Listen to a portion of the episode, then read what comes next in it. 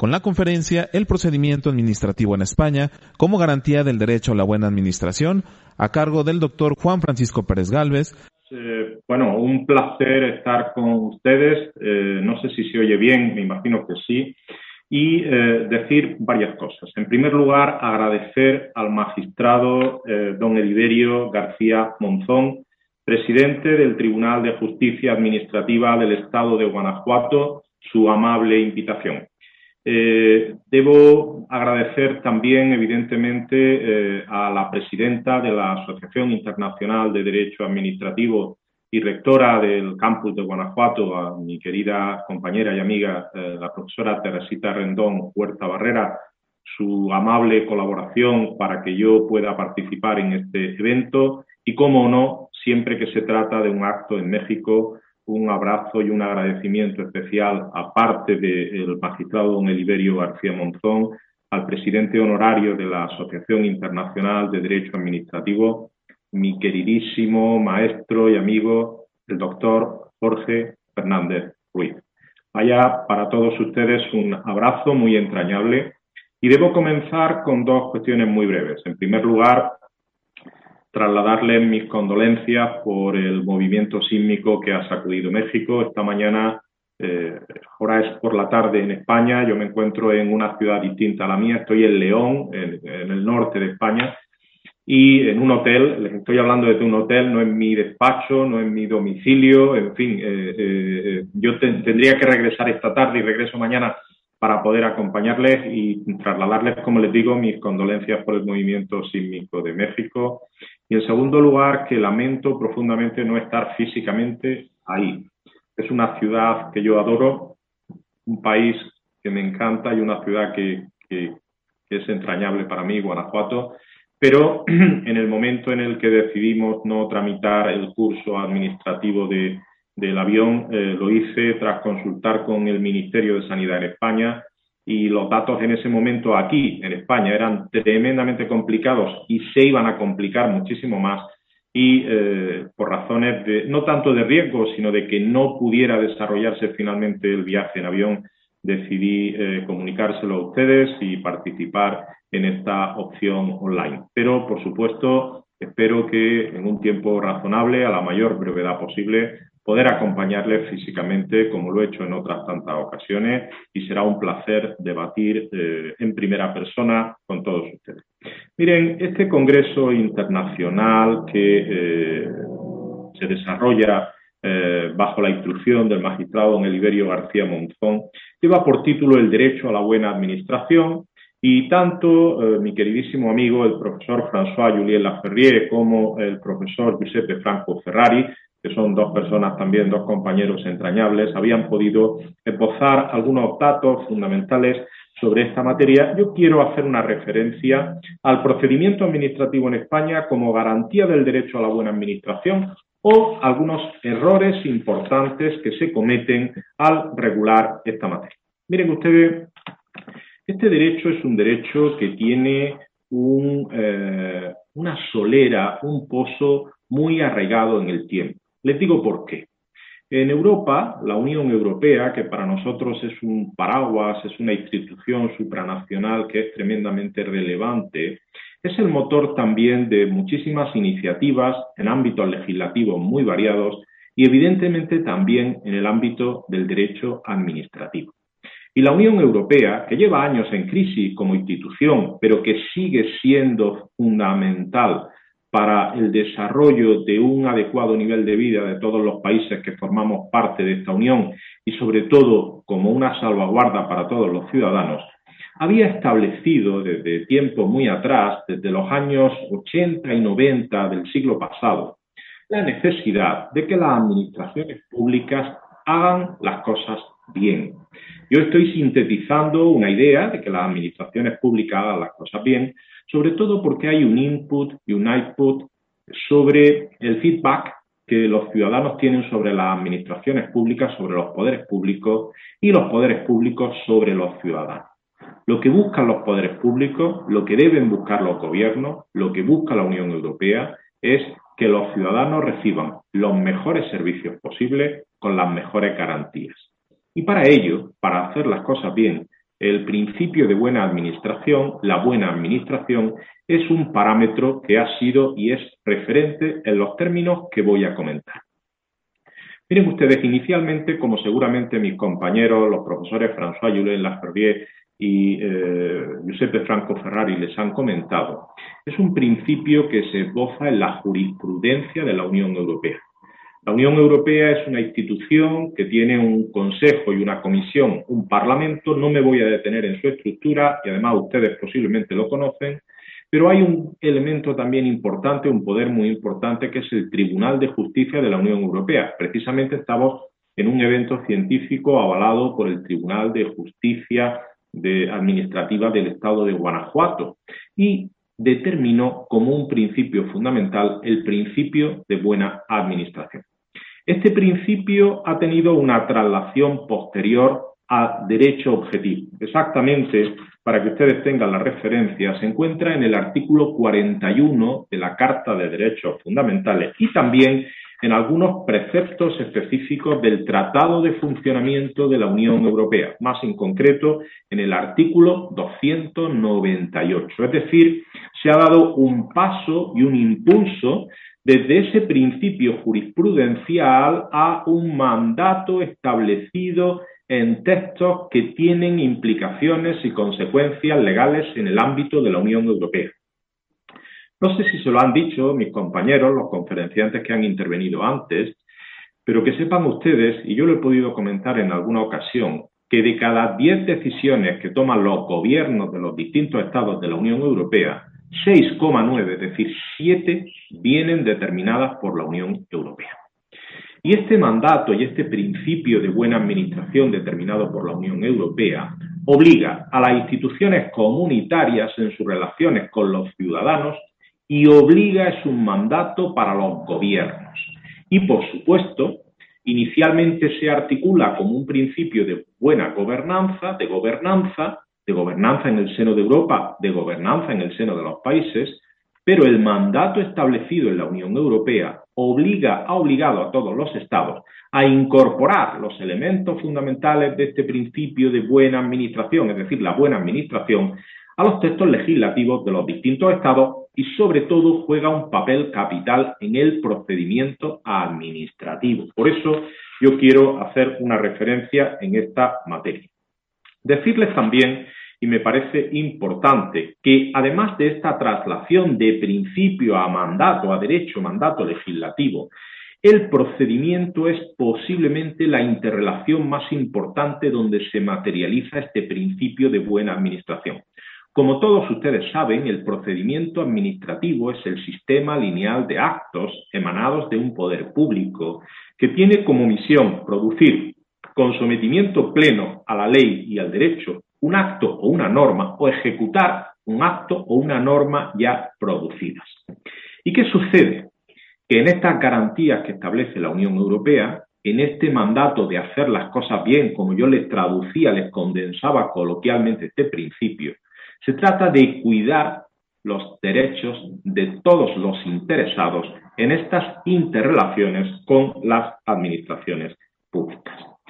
Cuando hablamos del derecho a la buena administración, hablamos del derecho de una persona a ser oída, del derecho de una persona a ver su expediente administrativo, del derecho de una persona a tener trámite de audiencia, del derecho de una persona a que su procedimiento administrativo sea resuelto en un plazo determinado, el derecho de una persona, de un administrado, a que los actos administrativos y por tanto las resoluciones sean motivadas, el derecho de una persona, de un interesado, a ser compensado por todos los daños y perjuicios que se manifiesten como consecuencia de la actuación de un servidor público o del mandato de una administración pública que traslada, que lleva a buen puerto ese servidor público. Por tanto, cuando hablamos del principio de buena administración, cuando hablamos de hacer las cosas bien, estamos hablando de algo que es extraordinariamente relevante para todos los ciudadanos. Miren ustedes, yo les digo a mis estudiantes y les digo también a los profesionales la importancia de estudiar derecho comparado. Los de derecho no se pueden aplicar miméticamente, como saben muy bien los magistrados, de un lugar a otro. pero sí es verdad que sirven para alumbrar, para interpretar, para proponer nuevas soluciones, nuevas alternativas, nuevas posibilidades, porque queremos hacer las cosas bien. Muchas veces no lo conseguimos, ni lo conseguimos en España, ni lo conseguimos en México, ni lo conseguimos en otros lugares.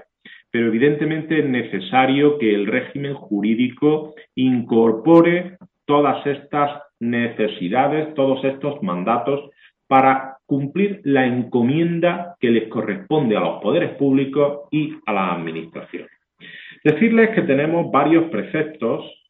Yo he citado el artículo 41 de la Carta de Derechos Fundamentales, el artículo 298 del Tratado de Funcionamiento, pero también, aunque no quiero citarles muchos preceptos, van a salir algunos, el artículo 296, que tiene una apreciación especial del Tratado de Funcionamiento de la Unión Europea en relación con la motivación, y el 253. Y les cito estos dos preceptos porque son el mandato que obliga a los estados nacionales, en este caso al Estado de España, al Reino de España, a incorporar todas eh, estas determinaciones para que haya un buen tratamiento de los administrados. Ha habido una gran polémica, grandes dificultades para ir materializando ese principio de buena administración. Incluso yo voy a poner de manifiesto aquí esta tarde, en mi ponencia, cómo el derecho administrativo español, cómo el procedimiento administrativo español, en algunos ámbitos ha avanzado, ha mejorado, ha hecho una buena aplicación de ese principio, de ese mandato posterior de buena administración, pero en otros casos hemos dado pasos atrás. En otros casos no hemos conseguido hacer las cosas bien y por tanto yo estableceré algunos de esos parámetros, algunos de esos preceptos. Decir que se trata de un fundamento material, por tanto tiene una traslación efectiva.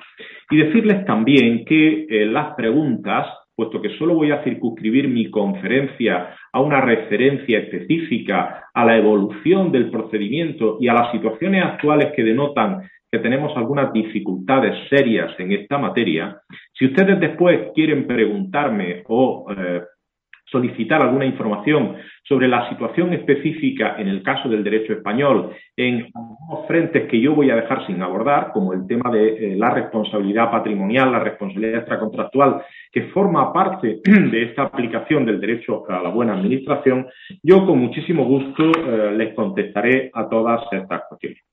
Eh, miren ustedes, la transparencia, el buen gobierno, la gobernanza, la buena administración son parámetros esenciales, tanto como principios o como mandatos legales. Pero todos los que llevamos ya una serie de años trabajando en el ámbito jurídico administrativo, sabemos que aparte de estos principios y aparte de estos mandatos legales, necesitamos que los poderes y los servidores públicos quieran hacer las cosas bien.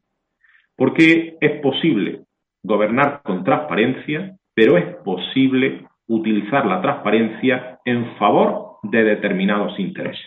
Fíjense ustedes lo que les estoy diciendo. Por tanto, mi ruego para todos los que somos operadores jurídicos es seguir estudiando y analizando los problemas y las disquisiciones que se presentan en cada uno de nuestros ordenamientos jurídicos para intentar hacer las cosas bien.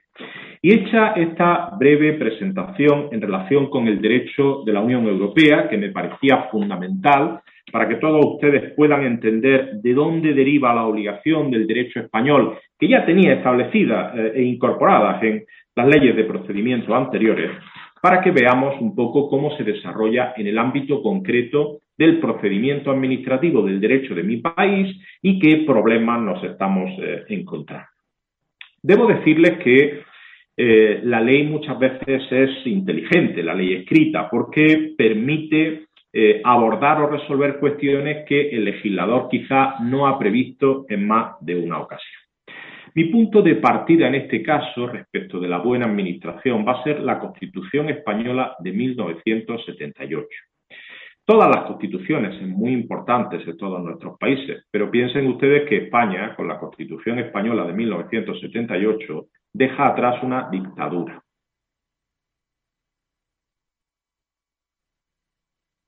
Al maestro Mauro Cuevas porque ha, tenido un trato y a la maestra Miriam Ramírez, decirles que eh, hay una cuestión que me parece importante. Cuando leían algunos de los libros que he podido publicar, eh, decir que los de emigración surgieron precisamente en una visita a México. Y yo les voy a decir muy brevemente por qué.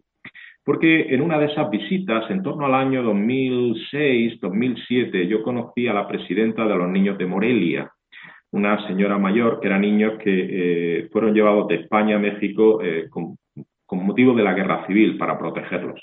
México les hizo un recibimiento extraordinario, como con muchos exiliados, Debo recordar aquí que el Instituto de Investigaciones Jurídicas se pone en marcha también con la participación de exiliados españoles, por tanto es importante.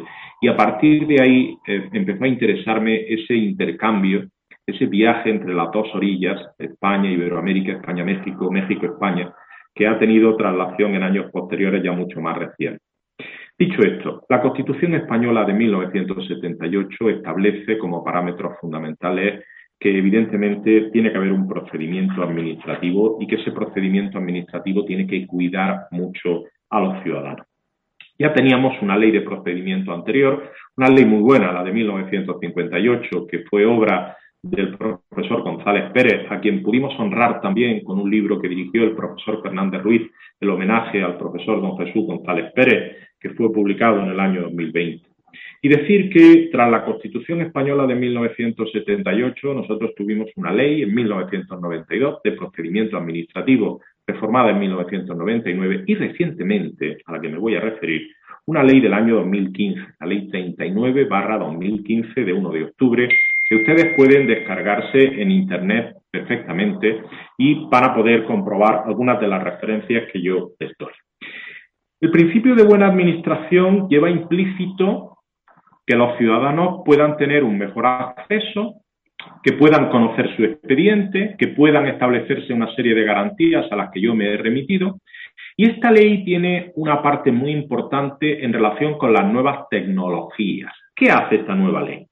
Pues miren ustedes, incorpora una serie de previsiones muy importantes en relación con el registro electrónico de apoderamientos, con un registro electrónico, con un registro electrónico de empleados públicos habilitados para tramitar los asuntos de aquellos ciudadanos que tienen dificultades con las nuevas tecnologías, con un archivo único electrónico, es decir, incorpora en ese mandato de buena administración, y es una de las características de esta disposición, una serie de previsiones en relación con ese terremoto electrónico terremoto telemático que ha afectado, que está afectando a todas las administraciones en Europa.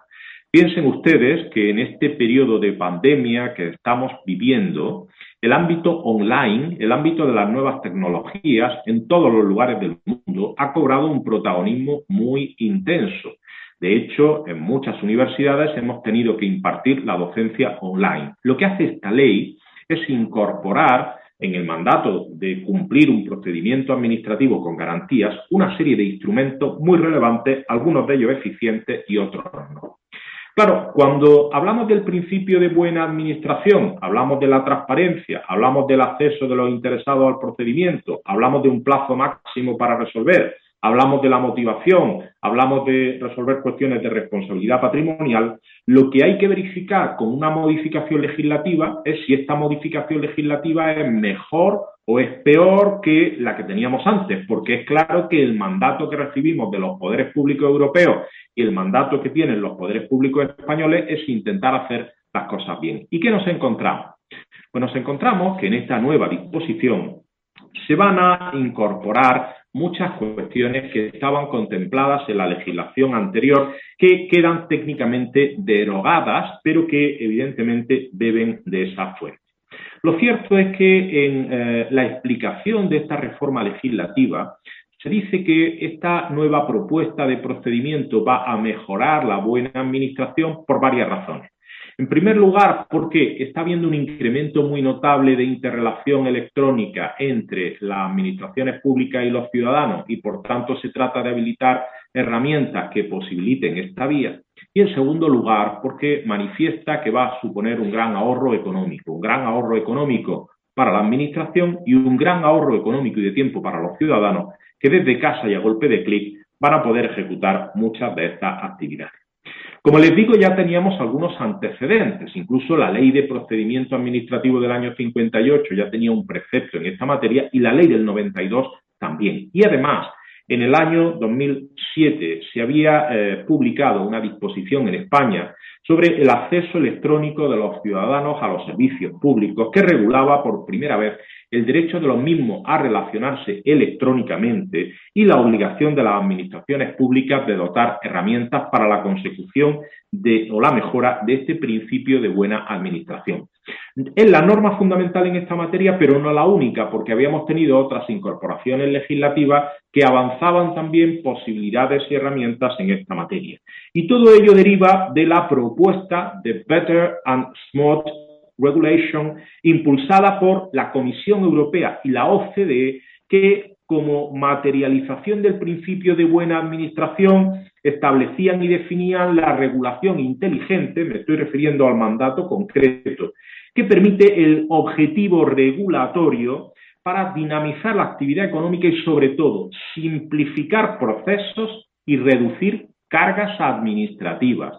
Esta materialización del principio de buena administración lo que quiere propiciar es esta simplificación de procesos y reducción de cargas administrativas. Si lo consigue o no, al final de mi ponencia ustedes lo podrán evidenciar y ustedes responderán a esta cuestión. Se pretende, por tanto, una reforma integral para mejorar este principio de buena administración pero fíjense ustedes que esta propuesta pretende simplificar, eliminar superposiciones, regímenes jurídicos existentes, disminuir la dispersión normativa para poder cumplir todas esas metas de buena administración pero desde el principio hay problemas con esta última reforma legislativa del procedimiento administrativo y de la materialización de esa regulación inteligente para conseguir la buena administración. ¿Por qué? ¿En qué me baso y en qué me fundamento? Voy a intentar explicarlo. Miren ustedes, la nueva norma, que tiene un espíritu compilador al que ahora me referiré, desconoce algunas cuestiones que son importantes. Por ejemplo, desconoce algo que ha sido tradicional en el procedimiento administrativo español, que es la existencia de procedimientos formalizados y de procedimientos no formalizados. ¿Qué significa esto? Miren ustedes, el procedimiento administrativo en España, no sé si se me oye bien, yo, no tengo mucha referencia, ustedes me van corrigiendo eh, y, sobre todo es, es, una pena que no estemos en directo, porque en directo permite, eh, sobre todo a la persona que está dando la ponencia, ver directamente al auditorio. Ahora con COVID, auditorio con medidas de seguridad, menos auditorio, aunque tenemos muchas personas online, y permite un feedback mucho más preciso, mucho más intenso. Permite ver si se está comprendiendo bien o no, permite verificar si efectivamente tenemos eh, eh, alguna interferencia, etcétera, o incluso permite que alguien levante la mano y que pueda hacer una consulta con lo cual es muy importante eh, en esta materia. Pero bueno, decir que eh, a mí me parece eh, importante que al menos podamos celebrar estas posibilidades. Miren ustedes, les decía que desconoce la diferencia entre procedimiento administrativo formalizado y no formalizado. ¿Qué es esto? Tradicionalmente, y fue una idea genial del profesor González Pérez ya desde el siglo pasado, de mediados del siglo pasado, lo que han hecho y además no existía la materialización del principio de buena administración, pero la ley ya incorporaba muchas de las normas que posibilitaban de facto esta buena administración. Pues establecía una serie de herramientas, una serie de posibilidades dentro de la norma, es decir, se establecía distintas modalidades de iniciación, la posibilidad o no de informes, la posibilidad o no de información pública, la posibilidad o no de un trámite de audiencia, la posibilidad o no de resolver de varias maneras, y dejaba libertad a los distintos actores, a los que ahora después me referiré, para utilizar una u otra herramientas. Por tanto, esto se trata de procedimientos administrativos no formalizados. Por tanto, es importante porque da muchas garantías y sobre todo simplifica, economiza, utiliza todo lo necesario, todas las herramientas necesarias que vienen perfectamente perfiladas, pero no más de las necesarias. En algunos casos no es posible, no lo era entonces y no lo es ahora. ¿Esto qué significa? que se detalla de modo escrupuloso los distintos pasos de los que está formado un determinado procedimiento. Pero la reforma legislativa en buena medida desconoce esta herencia. Y desconoce esta herencia porque compila y porque de alguna manera no genera simplicidad, eficacia y garantía, al menos la misma que tienen estos procedimientos no formalizados. Por tanto, es una primera eh, cuestión que yo tengo que manifestar aquí y como regla general no lo ha permitido y me parece que ahí perdemos calidad. Miren ustedes, eh, yo estoy en contra de la rigidez del procedimiento y estoy en contra no del cumplimiento del procedimiento, que debe ser exhaustivo, sino de la rigidez del procedimiento, porque la casuística que podemos tener delante es muy variada y evidentemente para actuar con justicia es necesario también actuar con simplicidad, con rapidez, con garantías y muchas veces ese desconocimiento de esa diferencia es importante. En segundo lugar, debo decirle que en España no existe o no ha existido un procedimiento administrativo común como tal. Lo que ha existido son esas distintas herramientas a las que yo me estaba refiriendo y que materializan esa buena administración que establece el mandato de la Unión Europea. Por tanto, al, no existir un procedimiento administrativo común y al existir procedimientos administrativos formalizados y no formalizados, lo que se posibilita es que, evidentemente, los distintos actores puedan utilizar lo que necesiten. Decir que la nueva norma, y tampoco es una buena base para la buena administración, desconoce la diferencia que existe entre un procedimiento especial y una especialidad procesal. ¿Por qué digo esto? Porque en este espíritu compilador al que yo me estaba refiriendo, cuando hablamos del procedimiento sancionador o hablamos del procedimiento de responsabilidad patrimonial, lo que ha hecho la nueva normativa es compilar en la ley, y ahora diré los problemas que esto genera, los reglamentos que regulaban esta materia, pero desconociendo que son instituciones sustantivas que tienen una singularidad tan especial que no pueden ser catalogadas como simples especialidades procedimentales.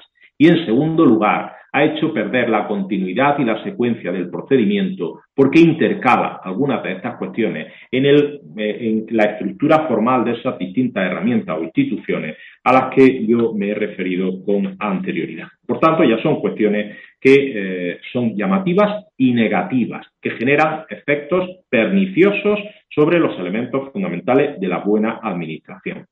¿Qué es preferible? Que el legislador, al regular un determinado procedimiento, una determinada actuación, tenga libertad para describir los trámites o no. Es muy importante también en este caso que el instructor de un procedimiento o la propia administración pública pueda articular estas herramientas y que el interesado pueda conseguir sus metas en el menor tiempo posible con todas las garantías establecidas en los distintos pasos fundamentales que configuran la esencia del derecho a la buena administración y a los que me remití al principio de mi intervención. ¿Y qué ha hecho el legislador de 2015? Separar lo que era una estructura homogénea en dos leyes distintas. Hacerlo sin orden ni concierto, hacerlo de una manera que expondré al final eh, de, mi intervención y e intentando separar aspectos orgánicos y aspectos procedimentales cuando están íntimamente unidos. Por tanto, decir que desde este punto de vista la reforma legislativa, segunda cuestión importante, también me parece que no consigue su meta. Y no consigue su meta porque yo les voy a poner ejemplos contantes y sonantes de esta disfunción que se genera. Desde luego rompe la estructura secular, la cabecera de grupo normativo regulador, en los términos que lo formularon muchos juristas y mi maestro, el profesor González Navarro, desde las leyes del siglo pasado. En segundo lugar, decir también que en este efecto o en esta reforma, que supone una quiebra, rigidez, graves inconvenientes, insuficiencia para lograr la adecuación de esta materia, lo hace omitiendo el origen de muchas de las propuestas que sí son viables y que sí generan calidad en la ejecución del procedimiento administrativo español. Esto no es normal.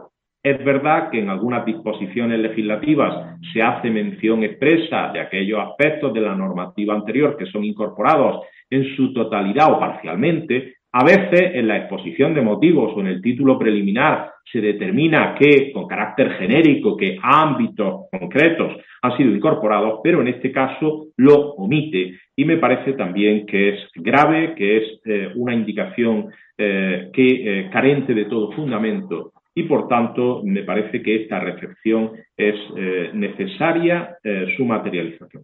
Decirles, por ejemplo, que cuando se reforma la ley en 1992, de los 146 artículos de esta norma, 96 pertenecían a la ley de 1958. Y los que no fueron incorporados entonces, desde el 96 hasta el 146 como totalidad, se reformaron en 1900, se incorporaron en 1999, pero al menos la disposición hace mención explícita de esta materia. Pero nada se dice en la nueva reforma. Decir también que se incorpora en ese efecto compilador. Yo a lo largo de los años he podido leer y estudiar en algunos casos algunas de las constituciones iberoamericanas más importantes. Desde luego, la Constitución de México, Argentina, en fin, varios países.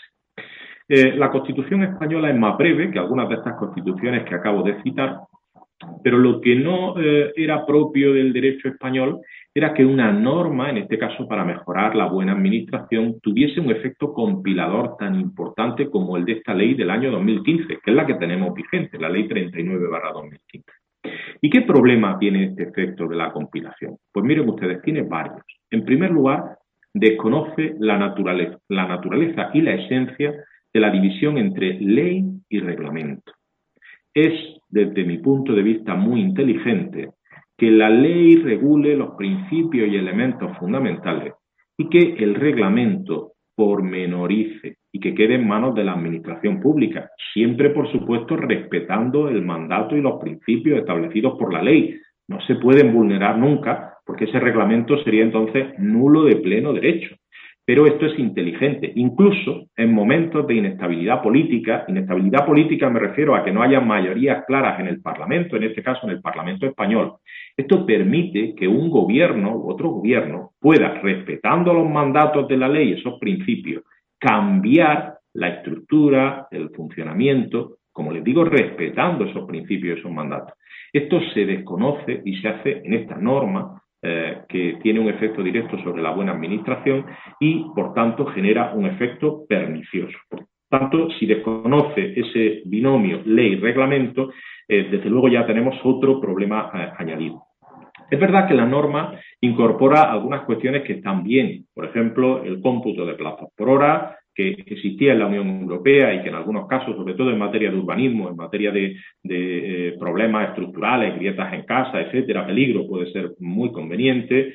Eh, regula en nuevo el procedimiento administrativo abreviado. Esto para algunos supuestos también supone una aplicación efectiva del principio de buena administración porque en un plazo de 30 días para determinados procedimientos el interesado, el ciudadano, puede tener resuelto su asunto en el ámbito administrativo, no de los tribunales contenciosos administrativos, evidentemente incorpora algunas cuestiones de administración electrónica que también son ventajosas, sobre todo para las nuevas generaciones o para las personas que se manejan bien con estas nuevas herramientas, pero no tenemos que perder de vista que todos los ciudadanos tienen derecho a ser atendidos, que todos los ciudadanos deben tener derecho a elegir el modo de eh, comunicación con la Administración en modalidad papel, ahora hablaré de este tema, o en modalidad electrónica, y que tenemos, como es lógico por razón de edad y por otras cuestiones, un gran grado de analfabetismo eh, administrativo electrónico, porque evidentemente estas herramientas son eh, difíciles y por tanto hay algunas cuestiones que sí son positivas, pero nos estamos encontrando con otras que evidentemente eh, no lo son.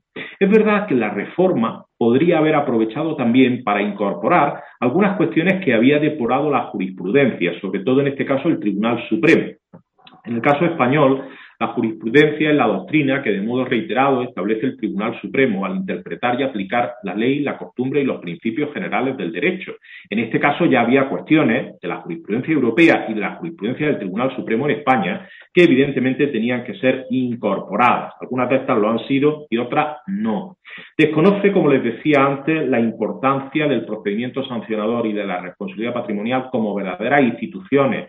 Lo trata como mera especialidad eh, en eh, el hilo de la incardinación de algunos preceptos concretos que van interrumpiendo la secuencia de las distintas herramientas. Por ello, rompe la continuidad en la ordenación de lo que ha de ser esta base de la buena administración. Este eh, espíritu que, que yo les digo que anida en la norma, evidentemente presenta incongruencias, presenta aplicaciones efectivas y dificulta la buena administración. ¿En qué apartados? En los siguientes. Miren ustedes. No se ve razón para deslindar, les voy a ir poniendo ejemplos concretos, para deslindar rígidamente las normas sobre funcionamiento electrónico del sector público. Me estoy refiriendo ahora a la sede y archivo electrónico, sistema de identificación, firma electrónica, que va en una norma, de las normas sobre comunicaciones electrónicas con los ciudadanos en la tramitación de los procedimientos. Una parte y la otra guarda íntima conexión. Unas cosas van en la ley 39 2015 y otra, la parte orgánica, en la ley 40 2015, de la que no les he hablado, pero es esa división que se hace del procedimiento en dos textos legales, separando cuestiones que tienen una íntima interconexión, como las que acabo de citarles. Todo ello forma parte de la secuencia del procedimiento administrativo, pero sin embargo, la sede y archivo electrónico, sistema de identificación, sistema de firma electrónica, va en una norma y el procedimiento electrónico va en otra, pero diga, si está íntimamente ligado. Si cuando yo sigo un procedimiento administrativo electrónico y utilizo la firma electrónica para terminar o para presentar esa solicitud, esa petición de lo que se trate, estoy hablando de la misma secuencia de procedimiento y de buena administración, y usted me lo separa en dos normas con regímenes jurídicos eh, diferentes. Decirles también que, evidentemente, tenemos otro ejemplo, otros ejemplos que yo les voy a ir poniendo eh, aquí, y que permiten, sobre todo, en este efecto compilador de la ley, que no podamos incorporar con inmediatez aquellas novedades legislativas que tienen que ver con elementos del ámbito electrónico, de las nuevas tecnologías, de la inteligencia artificial, del Sistema Nacional de Seguridad, etcétera. Le estoy hablando de herramientas imprescindibles para ejecutar ámbitos del procedimiento administrativo electrónico y que para nosotros evidentemente son muy importantes. En segundo lugar, establece una serie de parámetros, pero establece una serie de parámetros esta ley estatal que son aplicables a otras administraciones. Saben ustedes que en España tenemos regiones, lo que son comunidades autónomas. Yo, aunque ahora estoy hoy físicamente en León, que es Castilla y León, pero vivo en Andalucía, otra comunidad autónoma, bueno, pues esto es obligatorio para las comunidades autónomas y para las entidades locales. Pero como sucede en México, yo hablaba antes de empezar esta intervención con la maestra Miriam Ramírez, las corporaciones locales, los ayuntamientos en muchos casos no tienen medios, son pequeñitos, no tienen profesionales, los profesionales que hay no están suficientemente cualificados. En España, en México, en Argentina, en Bolivia, en Puerto Rico, en Brasil, donde ustedes quieran. Es decir, nos encontramos con problemas. Si estamos hablando de la secuencia de un procedimiento administrativo y de la buena administración, y una serie de herramientas tecnológicas que son muy avanzadas, pero que no somos capaces de aplicar en los lugares pequeños, se quedan desasistidos todos esos ciudadanos que tienen que tramitar procedimientos administrativos con esas administraciones. Es decir, imposibilitamos de facto que eso sea eh, efectivo. Por tanto, es otra eh, pega y otro problema. Las tengo aquí señaladas para que no se me escape eh, ninguna. Por tanto, todo esto puede ser objetable. Otra cuestión. Miren ustedes. El artículo 14 de la Ley 39 2015, no quiero extenderme mucho, todavía me queda un poquito de tiempo, pero quiero en esta parte final ponerles algunos ejemplos prácticos. Reconoce eh, el derecho de los ciudadanos a comunicarse electrónicamente con las administraciones públicas, ya lo hacía la ley de 2007, si así lo desean. Se puede optar por papel o se puede optar por ámbito electrónico. Es una opción que permite decidir, me permite a mí como ciudadano decidir qué me interesa. Sin embargo, tras enunciar esto, añade una excepción, y añade una excepción que dice, salvo, estoy leyendo textualmente, salvo que estén obligadas a relacionarse a través de medios electrónicos con las administraciones públicas, que a diferencia de lo que hacía la ley del 2007, ya no queda establecido en una norma con rango legal, sino en norma reglamentaria. Esto lo dice el artículo 14.3 14.3 de la Ley 39-2015 que ustedes pueden consultar perfectamente en Google, en Internet. De este modo, en los supuestos aún no concretados que tales normas determinarán, se torna en una obligación. Es decir, primero me dice que tengo libertad de elección y en el 14.3 me lo está impidiendo. Es lo blanco y lo negro a la vez. Pero además que hay muchas personas que no pueden relacionarse electrónicamente con las administraciones públicas. Esa es una realidad en Europa, en América, en Asia y en Oceanía y en África. Esto es real. Les hablo de la vida real. Personas con formación. No les hablo de personas que no, que no sepan leer y escribir. Personas con formación. Por tanto, incongruencia que dificulta la buena administración. Oiga, si yo como interesado no puedo, me veo obligado a utilizar una herramienta tecnológica que no sé, que no controlo, que, que no puedo, me está usted impidiendo, no me deja opción. No es razonable que los principios generales de la actividad de la administración pública y de sus relaciones con los ciudadanos se separen de la regulación de los procedimientos. ¿Por qué les digo esto? Porque tenemos en la ley 39-2015 el procedimiento y en la 40-2015 la abstención y la recusación en otra ley. Pero oiga, si cuando yo empiezo un procedimiento uh, o me presento a una oposición, a una prueba pública, y yo quiero recusar a un miembro del tribunal porque he tenido un accidente de tráfico con él la semana anterior y, y hemos destrozado los coches, miren ustedes, ¿por qué me lo ponen en dos regulaciones distintas, en dos leyes distintas, si tienen íntima relación con el procedimiento? si forman parte del mismo procedimiento, o alguien que se abstiene porque considera que puede concurrir a alguna circunstancia, un miembro de la, una persona, un técnico que tiene que resolver. ¿Cómo me lo separa usted? Antes no era así. Pues otro principio, no de buena administración, de mala administración, porque está usted separando y complicando una regulación que forma parte del mismo procedimiento administrativo. Por tanto, no es un buen ejemplo. Algunas normas chocan con el conjunto de lo que ha sido tradicional en el ordenamiento jurídico español. Por ejemplo, en el artículo 2 de la Ley 39-2015 se contempla el ámbito subjetivo de aplicación. Esto quiere decir a qué se aplica esta norma, el procedimiento. Administración territorial del Estado, comunidades autónomas, entidades locales, administración pública eh, instrumental, institucional, y dentro de la institucional, entidades de derecho público que eh, están sometidas al derecho público, que dependen de la administración pública, entidades privadas que dependen de la administración pública y de la universidad. Bueno, incongruencia, nueva incongruencia de mala administración, no de buena administración, sino de mala administración, no de hacer las cosas bien, sino de hacer las cosas mal. Tengan ustedes en cuenta que lo que el procedimiento administrativo regula, que la ley del procedimiento administrativo común regula es el acto administrativo, el procedimiento administrativo de las administraciones públicas, materias que han sido ajenas a las entidades de derecho privado, aunque formen parte de la administración pública. Bueno, pues lo que hace la norma en el artículo 22b de la ley 39-2015 y en el artículo 113 y 128.2 de la ley 40-2015, de la ley de régimen jurídico del sector público, donde permite que las sociedades mercantiles, como excepción, puedan desarrollar potestades administrativas que no dice cuáles son y que no supongan ejercicio de autoridad. Y yo les digo a ustedes, me pregunto a mí y les pregunto a ustedes, ¿Se atribuye a las decisiones correspondientes a estas entidades privadas la naturaleza de acto administrativo? Si es así, es una opción muy poco meditada. Y si no es así, ¿para qué lo incluye? Porque yo les acabo de citar a ustedes los preceptos concretos. No me los he inventado, están ahí. Otra cuestión. No quiero cansarles mucho, pero me parece importante destacarlo, porque es verdad que la buena administración es un pilar fundamental para que los ciudadanos tengamos garantías y para que los tribunales verifiquen si efectivamente las administraciones, los poderes públicos cumplen o no su misión. Se supone que las reformas legislativas tienen que mejorar, mejorar las propuestas, las herramientas para conseguir esa buena administración, pero yo les estoy poniendo ejemplos de que esta reforma legislativa en estos aspectos puntuales no mejora, sino todo lo contrario. Creo que no es mi opinión, porque le estoy poniendo el referente del precepto y cómo dice una cosa y la contraria o cómo imposibilita que determinadas cuestiones sean válidas. Siguiente.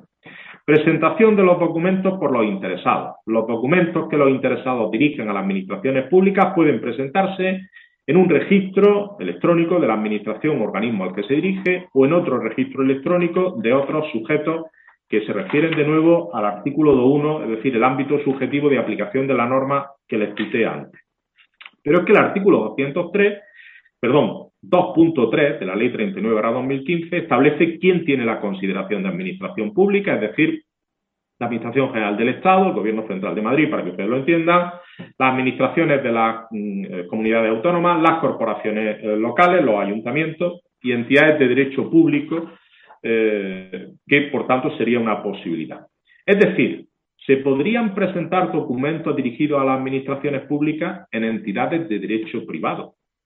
¿Y cómo sabemos nosotros cuándo quedan sujetas a lo dispuesto en la ley de procedimiento administrativo que específicamente se refiere a las mismas y en todo caso cuando ejerzan potestades administrativas? ¿Cómo sé yo que puedo utilizar esta vía con garantías si no ha quedado explicitada la casuística en las cuales evidentemente éstas desarrollan un cometido que en un público, presuntamente público, que nunca deberían desarrollar porque son entidades privadas, sociedades mercantiles, accionariales, aunque pertenezcan a una administración. ¿Se dan ustedes cuenta de las dificultades de cómo complicamos la vida a los ciudadanos de a pie para todas estas cuestiones? Y ya puesto, ¿por qué no se incluyen, por ejemplo, una notaría, que en España tienen una naturaleza distinta a la que tienen en México, o un juzgado de guardia, o otras posibilidades para facilitar el acceso de los ciudadanos, es decir, que se puedan registrar documentos en estos lugares. Esto sí generaría una buena administración, esto sí generaría otras posibilidades.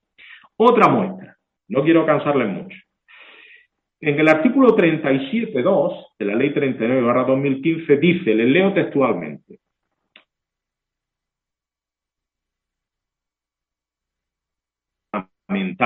así como aquellas que incurran en alguna de las del artículo 47. Miren ustedes, en la legislación anterior, en la del año 92, las causas de nulidad estaban en el artículo 62 y ahora en la nueva ley en el artículo 47.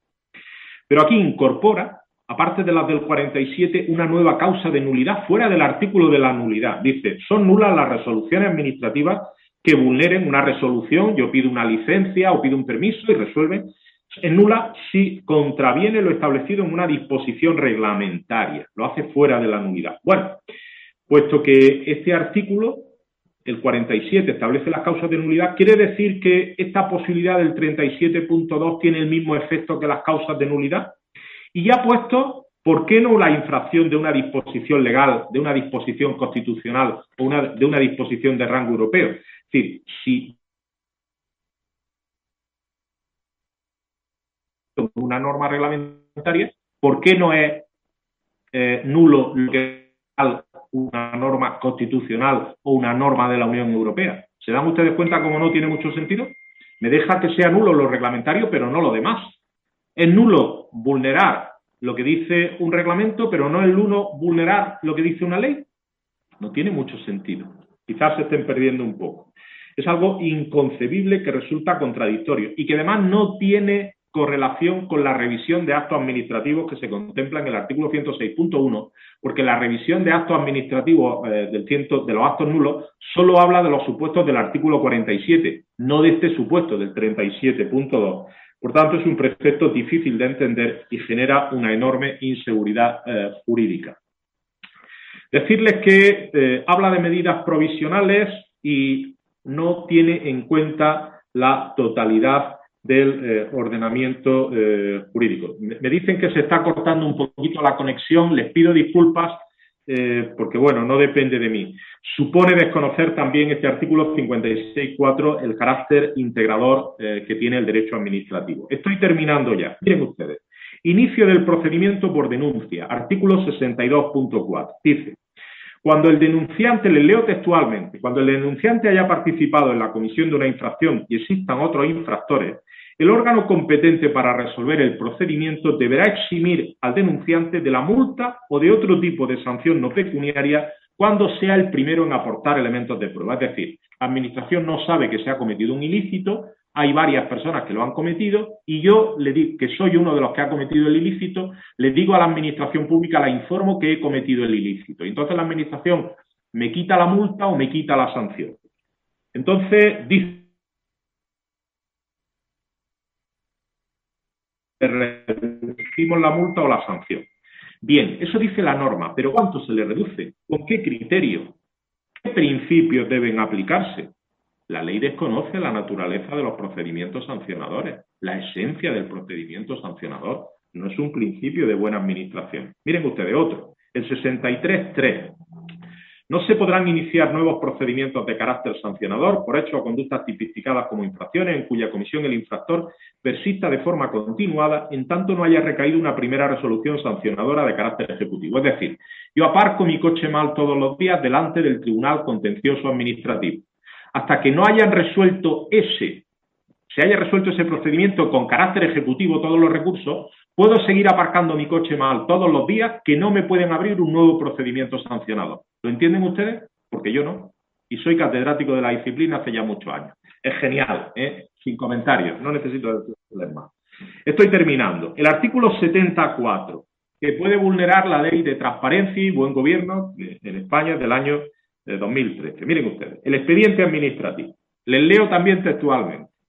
No formará parte del expediente administrativo la información que contenga carácter auxiliar o de apoyo, como la contenida en aplicaciones, ficheros, bases de datos informáticas, notas, opiniones, resúmenes, comunicaciones, informes internos o entre órganos o entidades administrativas, juicios de valor emitidos por las administraciones públicas. Es decir, el principio de buena administración lo dice por mandato de la Unión Europea que tenga acceso al expediente completo. Completo.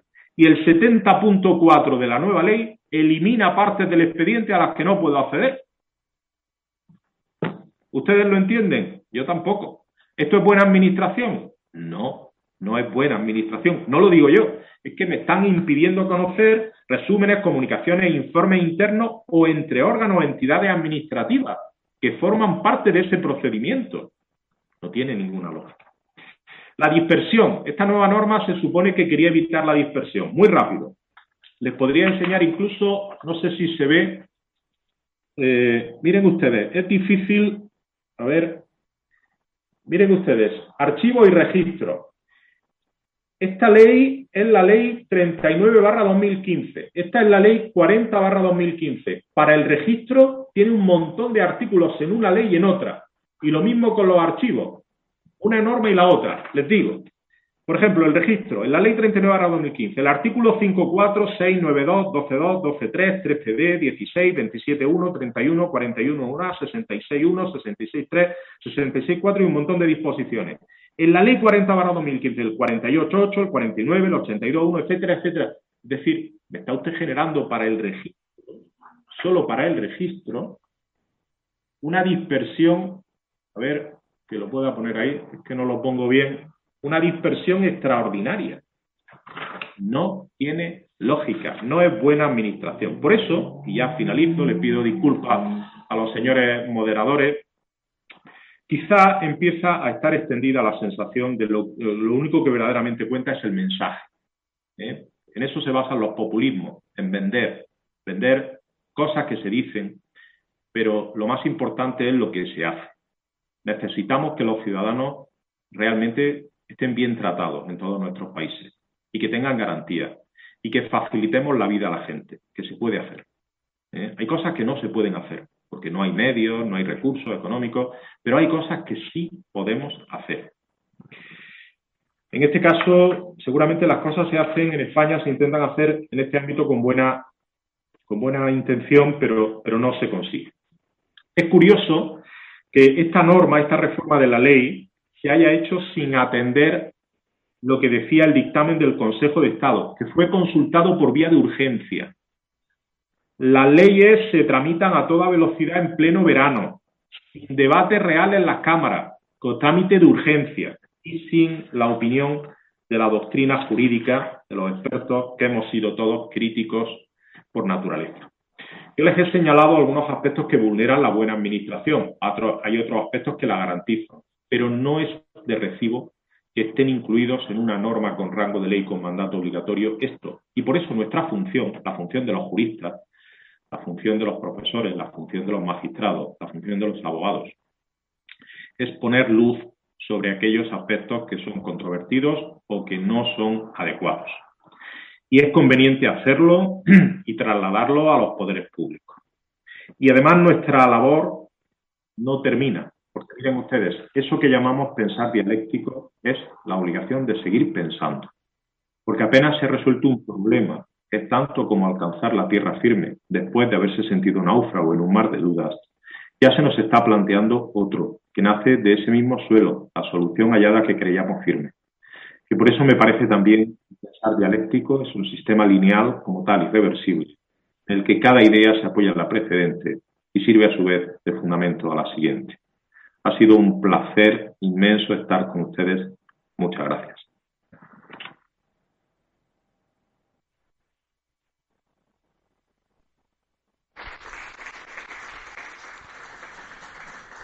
Muchas gracias por sus valiosas aportaciones. Doctor, tenemos unas preguntas que me permitiré formular.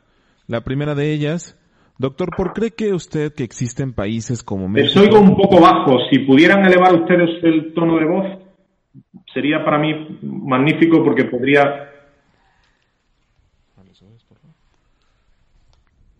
Con todo gusto, doctor.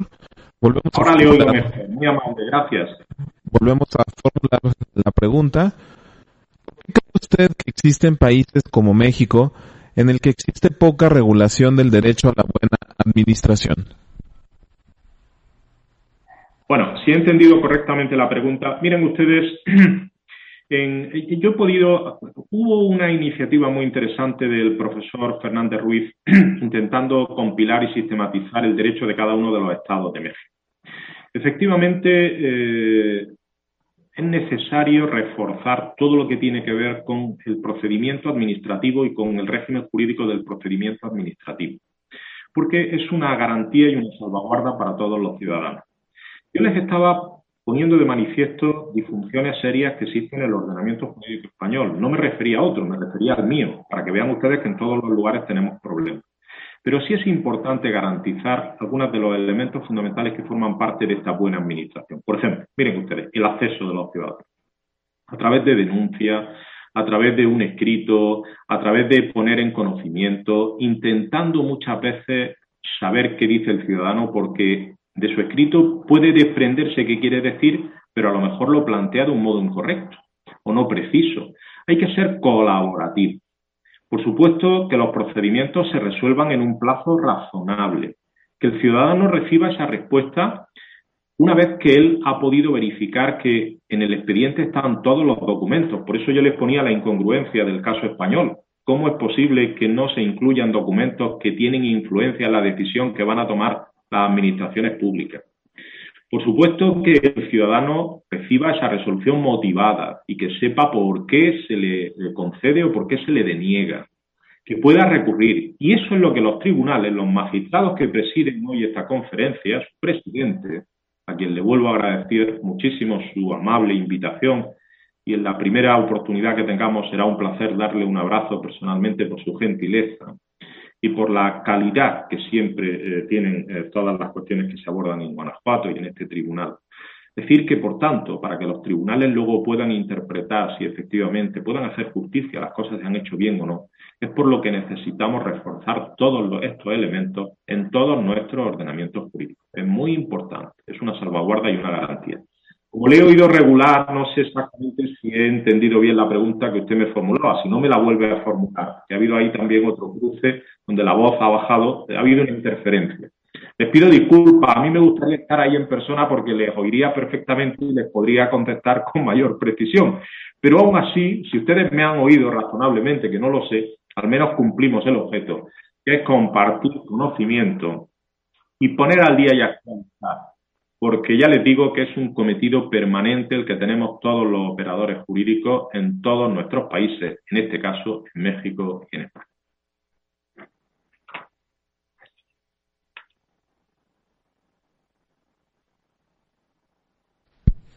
Muchas gracias, doctor. Como siguiente pregunta, ¿considera usted que se debe actualizar la legislación española en lo referente al derecho a la buena administración? Sí, sí, al menos, miren, en España, mm, fíjense ustedes, yo muchas veces cuando hablo con colegas europeos, fundamentalmente de tres países con los que tengo más relación, hay algo que veo con, con bastante frecuencia. En España tenemos mucha legislación, como puede suceder seguramente en otros lugares, pero tenemos dos problemas fundamentales. En primer lugar, que se cumpla. Esto ya es una dificultad. Y en segundo lugar, que seamos prácticos. ¿eh? Eh, por tanto, debe reformarse, debe mejorarse la buena administración. Tenemos garantías, pero yo les acabo de poner ejemplos de disfunciones serias. Por tanto, deben reformarse esos elementos que han sido ya detectados y que son incongruentes con la aplicación efectiva de ese principio de la buena administración en España. Mi opinión es que sí, en esto. Es verdad que yo, como soy un poco malo, he puesto el dedo en la llaga en todos aquellos aspectos que son cuestionables. Claro, me conozco muy bien la norma y de alguna manera, eh, efectivamente, hay muchas cosas que son correctas. Pero si yo quería impartirles a ustedes esta tarde una conferencia sobre la buena administración, más que explicarles las bondades o no de nuestro sistema jurídico, lo que quería evidenciar es la importancia del trabajo de estos eventos científicos y de los juristas. Lo que está bien está bien, pero hay que mejorar, hay que cambiar, hay que modificar lo que no está bien. Y por eso yo quería trasladarles estas ideas y hacerlo con una cura de humildad. Hablaba del derecho interno español, no de otro derecho. Por tanto, la perfección no existe en ningún lugar del mundo quiero que lo tengamos claro todos.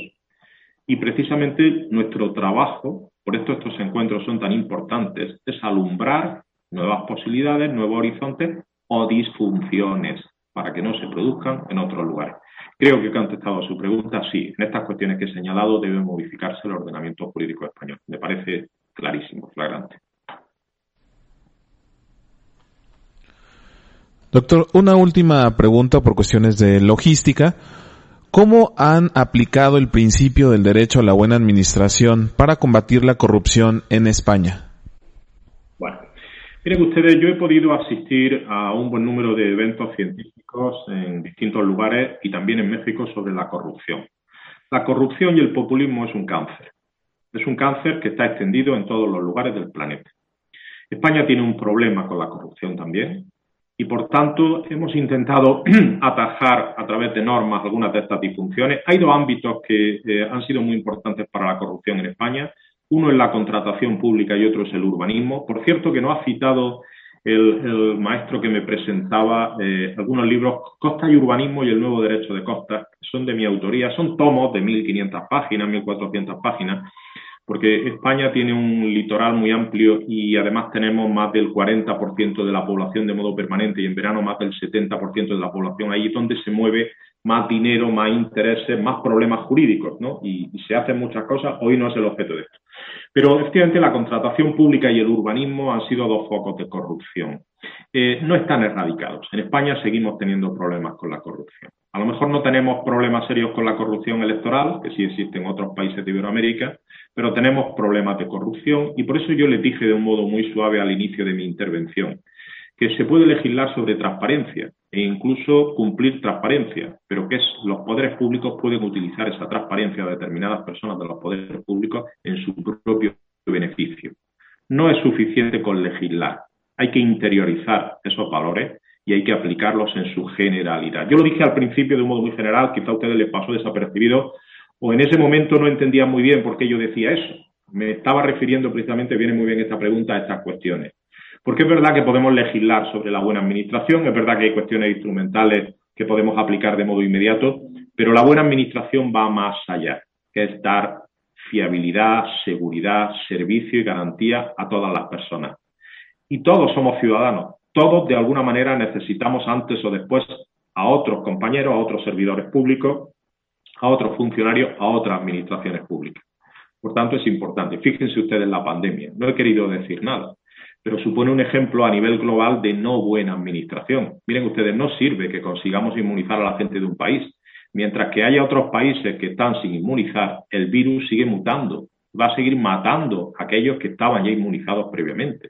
Esta pandemia no está siendo, y con esto termino, les pido disculpas, un buen ejemplo de buena administración sanitaria, también soy un experto, vamos, a, tenor de las muchas, muchas conferencias que he podido dar sobre esta materia, porque es pensar con una mira muy estrecha. Miren ustedes, el virus, mientras que se está extendiendo, sigue mutando. Y esas mutaciones no tienen límites, llegan a todos los países antes o después.